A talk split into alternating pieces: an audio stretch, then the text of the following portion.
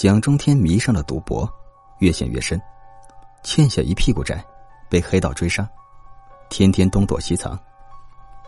这一天，蒋中天正在吃夜市，正巧被一个叫庞红的债主给撞见了。庞红是个小商人，他和蒋中天原本是朋友。去年，他背着老婆借给蒋中天五万块钱，这个窟窿一直堵不上。有一天，终于被老婆发现了，两口子为此吵得天翻地覆。庞红四处寻找蒋中天，他避而不见，给他打电话永远关机。老婆一气之下，跟庞红离婚了。庞红一见蒋中天，立即让他还钱。蒋中天只好实话实说，他砸锅卖铁也还不上这笔钱了。庞红怒不可遏，抄起一根棍子砸在他脑袋上，鲜血呼呼的冒出来，他软软的倒在地上，不动了。庞红不解气，冲上来又朝他脑袋砸了两棍子。旁边的食客惊叫着四散逃开。庞红弯腰看了看他，扔掉棍子，撒腿就跑。躺在地上的蒋中天慢慢睁开了眼睛，狡猾的四下看了看，接着他踉踉跄跄的爬起来，走进附近一条胡同中，不见了。他的脑袋没问题，一点都不晕，甚至比平时更清朗了。他找到一个水龙头。洗净脑袋上的血，然后给一个朋友打电话，想到他那里躲几天。这个朋友叫王成，这家伙是个杀手，拿人钱财替人消灾。蒋中天跟他是在赌场认识的，如果不是走投无路了，蒋中天并不愿意跟他打交道。王成挺够意思，在电话中听了蒋中天的境遇之后，立即说：“我住在西郊，你过来吧。”于是。蒋中天乘坐出租车来到了王成的住所。这是一座老宅子，平房。他进门之后，王成推开柜子，掀起下面的地板，竟然露出了一个黑乎乎的入口。他说：“下面是我朋友建造的密室，有食物，有厕所。你住在这里啊，哪个债主都找不着你。”然后他就带着蒋中天顺着梯子爬了下去。梯子很长很陡，蒋中天感觉像进入了一个坟墓。朝下走了三层楼那么深，可能是精神作用。蒋中天感觉缺氧了，喘息有些困难。他说：“哪有这么深的地下室啊？”王成说：“这才隐蔽啊。”到底之后，王成打开了灯，只有一室，放着一张大床，旁边隔出了一间很小的厕所。墙角堆着食品和水，空气中有一股潮气。王成说：“这里没信号，手机打不出去，我每天都会来看看你。”蒋中天赶紧问：“我能自己出去吗？”见王成没听懂他的意思，又说：“我说那块地板从下面推得开吗？”王成摇了摇头：“不能。”接着他又补充了一句。天气预报说，明天下暴雨，你在这里啊最安静，都听不到雷声。说完，王成就顺着梯子爬了上去。蒋中天听到那个入口被封闭的声音，似乎很遥远。蒋中天想看看书，没心情，就躺在床上把灯关了。四周顿时一片漆黑，不知过了多久，他睡着了。醒来的时候，四周依然一片漆黑。他摸出手机看了看，已经是早晨了。他打开灯，朝那个梯子望去，开始盼望王成的身影。王成没有出现。蒋中天转着脑袋看了看，他发现一面墙上都挡着厚厚的落地窗帘。他走过去，一下把它拉开了，露出了一扇很小的窗子，外面的太阳光芒万丈，一下刺痛了他的双眼。暴雨如泼，王军在床上躺着，双耳却保持着警觉。昨天，他和王成接了一笔生意，晚上出去杀人，却遭到了警察的埋伏，他们夺路而逃，警察开枪了，子弹呼啸而过。黑夜不见五指，两个人跑散了。王军回到家中，在远处观察了一个钟头，没发现警察的影子，才悄悄的溜进屋。王成是王军的搭档，不是本地人，一直住在王军家里。一夜过去，王成仍然没有回来。王军不知道他是不是中枪了。电话突然响了，王军扑棱一下爬起来，看了看，是老同学庞红的号码。前不久，王军帮他摆平过一个收保护费的小混混。王军接起来，听到庞红气喘吁吁的说：“哥们儿，我杀人了。”王军问道：“什么时候？”庞红说：“昨天晚上，在夜市。”十一点，你杀谁了？庞红说：“一个欠债不还的无赖，现在警察肯定四处抓我，我得去你那儿躲一躲。你来吧。”庞红冒雨赶到王军家之后，王军推开衣柜，掀起下面的地板，露出了那个黑乎乎的入口。下面是我建造的密室，你躲这里，哪个警察都找不着你。然后。他就带着庞红顺着梯子爬了下去。两个人爬到中间的时候，庞红停住了。王军在下面抬头看了看他，问：“下来呀？”庞红小声说：“哪有这么深的地下室？啊？这才隐蔽啊。”到底之后，王军嘀咕了一句：“灯怎么开了？”然后他四下看了看，喊了一声：“王成。”没人回答。他对庞红说：“这下面有吃有喝，你住多久都没问题。我上去了。”庞红朝梯子看了看，问：“我自己能出去吗？”王军摇了摇头：“不能。”说完，他就顺着梯子爬上去了。庞红听到了那个入口被封闭的声音，似乎很遥远。庞红不知道王军刚才喊的那个王成是什么人？难道王军不是一个人住在这里？他到处看了看，在厕所里发现了一把旧剪刀，这东西多多少少可以壮点胆，于是他就把它揣进了口袋里。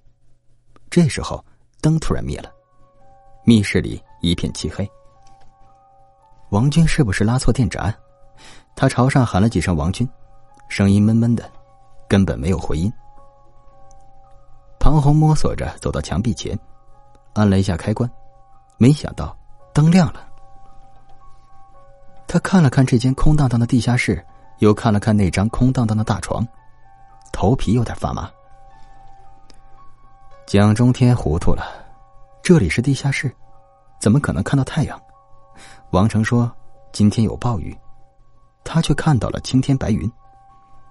蒋中天警觉起来，眯着双眼朝外观望，他看到了宽宽的街道，很像他家小区外的那一条。手拉手超市的广告牌十分眼熟，接着，他看到一辆灵车，车上站着几个人，披麻戴孝，哭天喊地，一路撒着纸钱。走在前端的那个人，脸庞多像他的母亲。灵车越来越近，蒋中天不敢再看下去，猛地拉上了窗帘。如果他看清那个人就是母亲，就说明他已经死了。有人打开了入口的地板。吱吱呀呀的爬下来。蒋中天以为是王成，等了一会儿，却没动静了。几分钟之后，好像又有人吱吱呀呀的爬上去，并且关上了入口的地板。蒋中天走到梯子前看了看，根本没有人。也许附近有卡车驶过，梯子太长了，就晃晃悠悠的响了起来。蒋中天在床上躺下来，随手关了灯，在黑暗中。他感到空气更潮了。开关咔嗒一声，灯亮了，蒋中天一下就爬起来，四下看了看，没有人。是不是王成在上面鼓捣电闸呢？蒋中天下了床，朝上面喊道：“王成！”那个入口再次被掀开，这次终于有人进来了，是王成。他下来之后，把那块地板盖上了。王成下来之后问蒋中天。吃了吗？蒋中天说：“吃不下。”王成走向墙角一堆食品，说：“从今天起，我在下边陪着你。人是铁，饭是钢，身体最重要了。”蒋中天紧紧盯住了他的背部。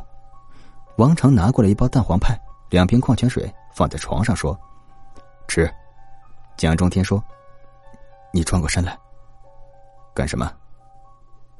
你背上好像有血。”王成撕开食品包装，大咧咧的说：“受了点伤，干我们这行，这是家常便饭。”说完，他就大口大口吃起来。他一直没有转过身来，蒋中天一口都不想吃。他看了看那个落地窗帘，立即问：“那帘子后边怎么有一扇窗子？”王成看了看他，笑了，根本没有正面回答的意思。他说：“有窗子不好吗？可以看看另一个世界。”蒋中天说：“这这是地下室啊。”王成收回了笑容说：“其实啊，我也不知道那扇窗子是怎么回事。这房子是朋友的，我没有问过他。不过，我劝你不要从那里朝外看。”蒋中天说道：“为什么？”王成诡秘的说：“昨天，你来之前，我曾经朝外看了一眼，你猜我看到了什么？”蒋中天没有说话，只是瞪大眼睛望着他。王成压低声音说：“我看到，警察在追两个人，其中一个人中枪了。那场景特别熟悉。很快啊，来了一辆救护车，医护人员把那个人抬起来的时候，我发现他的脸。”特别眼熟。说到这里，王成突然停住了。过了半晌，他才说：“这是一座老宅子，是我朋友祖上留下来的。不论什么东西啊，只要太老了，就会有一些古怪的事儿。因此，我告诫你，不要再掀开那个窗帘了。”庞红躺在床上，隐约听到扑克牌的声音。这里远离人间，肯定是幻觉。要是有人陪着打牌就好了，时间会过得快一些。幻觉还在继续，一会儿是洗牌的声音，一会儿是打牌的声音，没完没了。到了晚上，庞红熬不下去了，这里还不如监狱，简直是地狱。他要出去，哪怕逃到大森林中跟野兽为伍，他都不想藏在这个鬼地方了。他感到越来越窒息。终于，王军从入口爬下来了。庞红对他说：“哥们儿，我还是出去吧。”王军愣了愣：“你不怕被警察抓住？”庞红说：“在这儿实在太难受了，我不会留在这儿，我得远走高飞，去国外。呃，还没想好。”王军突然笑了，说：“哥们儿，对不起，你走不了。”庞红大惊：“为什么？”王军说。昨天夜里，我被警察瞄上了，我的搭档也下落不明，我不可能坐以待毙。要出逃的话，就需要钱。你是个生意人，手头总不会缺现金的。看在我曾经帮助过你的份上，借给我一点，好不好？庞红愣了半天，才低声问：“要多少？”啊？”王军说：“我呢要去国外，把你全部的存款都给我吧。”也许还不够呢，哎，我到了国外自己想办法吧。庞红叫了起来：“哎，你这么做就太不够意思了，咱们毕竟是老同学。”王军盯着庞红的眼睛，一字一顿的说：“我没绑架你，是你自己送上来的。来，把银行卡给我，告诉我密码，不然我就得杀了你。这个地下室跟坟墓一样。”你死在这儿，没有任何人会知道。一边说，一边掏出了一根绳子，要把庞红绑上。当他接近庞红的身体时，手足无措的庞红突然掏出那把旧剪刀，猛地插入了他的肚子。蒋中天和王成在地下室里玩了一天牌，实在没意思，都躺在了床上。躺着躺着，王成一下坐起来，感叹道：“哎。”不知道王军怎么样了？蒋中天问：“谁是王军？”王成说：“我搭档。昨天晚上，他和我出去替顾客杀个人，结果撞上警察，我俩跑散了。”蒋中天问：“在哪儿啊？”富贵花园。几点钟的事儿？十一点。不对呀，昨天晚上我十一点多到你这儿，你在房子里啊。富贵花园在东郊，就算开车到这儿，也得一个钟头啊。可能我记错了吧？那时候应该是十二点左右了。这时候，蒋中天看到王成躺过的床单上渗了一大滩血，他赶紧说：“你你还流血呢，我给你包扎一下吧。”王成看都不看一眼，说：“没事儿，留着留着就不留了。”有人顺梯子走了下来，两个人并没听见那块地板响，两个人互相看了看，一起盯住了那个梯子。先下来一双皮鞋，然后是两条草绿色的裤腿，然后是一件灰色的夹克。王成从床上跳下来，叫了一声：“王军。”王军就露出了一张笑盈盈的脸。王成说：“你去哪儿了？”王军说道：“我还想问你呢，我以为你被抓住了。”王成对蒋中天说：“你别怕，他就是我的搭档。”王军问道。这位是谁啊？蒋中天，我的朋友，在这躲债呢。王成一边说，一边盯住了王军的肚子，他的夹克上有个小小的洞，渗出血来。王成问道：“你也受伤了？”王军低头看了看，说：“啊，小事儿。”接着，他在床上坐下来，拿起床上的扑克牌，哗哗哗的洗了洗，说：“来，我们玩牌吧。”嘿嘿。三缺一，要是再来一个就好了。庞红冲到梯子前，蹭蹭蹭的朝上爬，离出口还有两三米远的时候，只听咔嚓一声，长长的梯子断了，他扑通一声掉下来。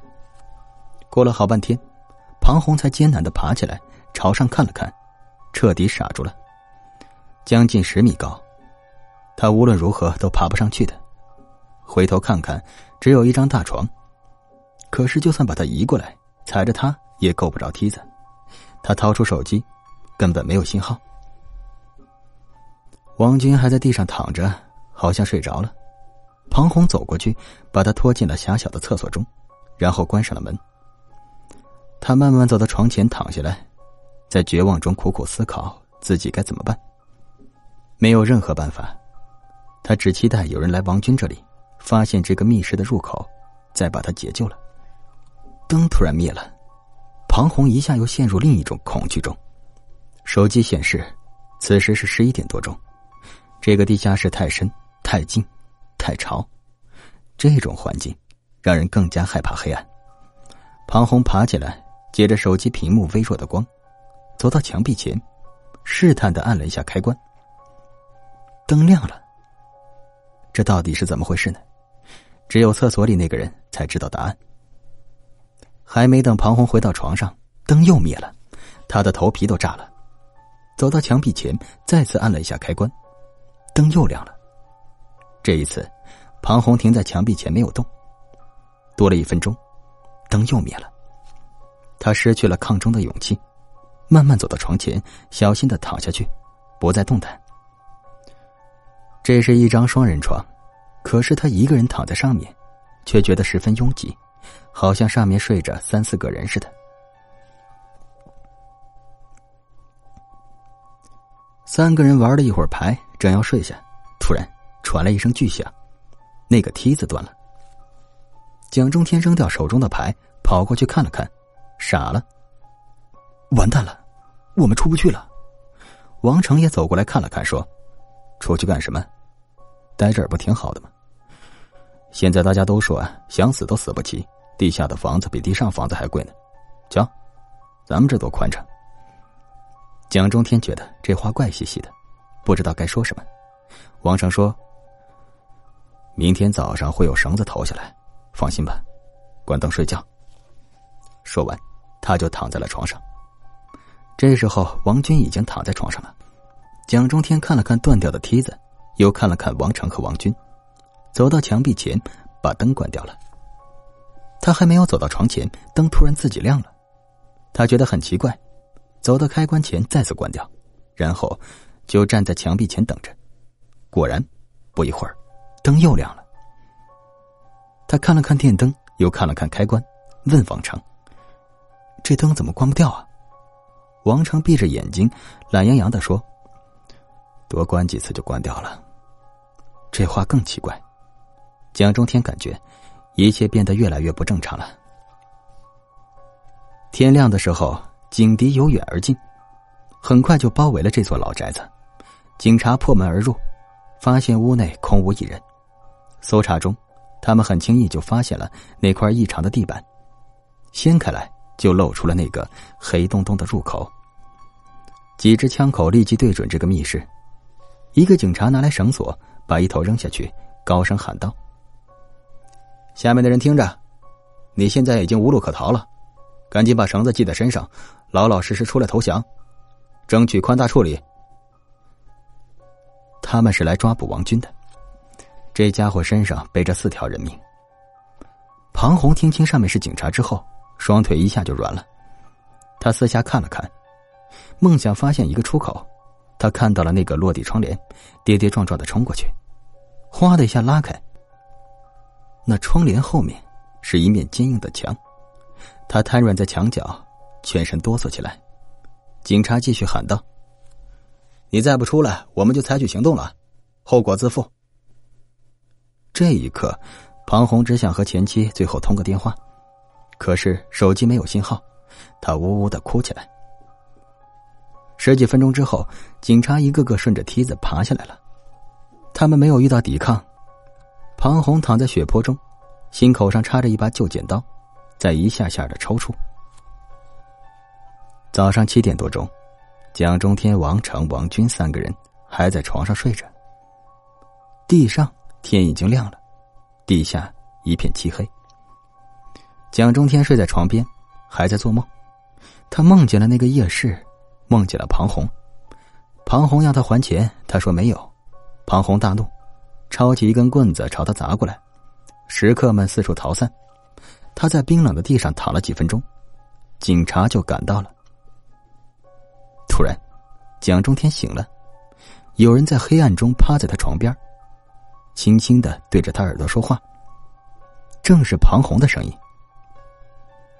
你们三个往里挪一挪呗。”让我也躺床上。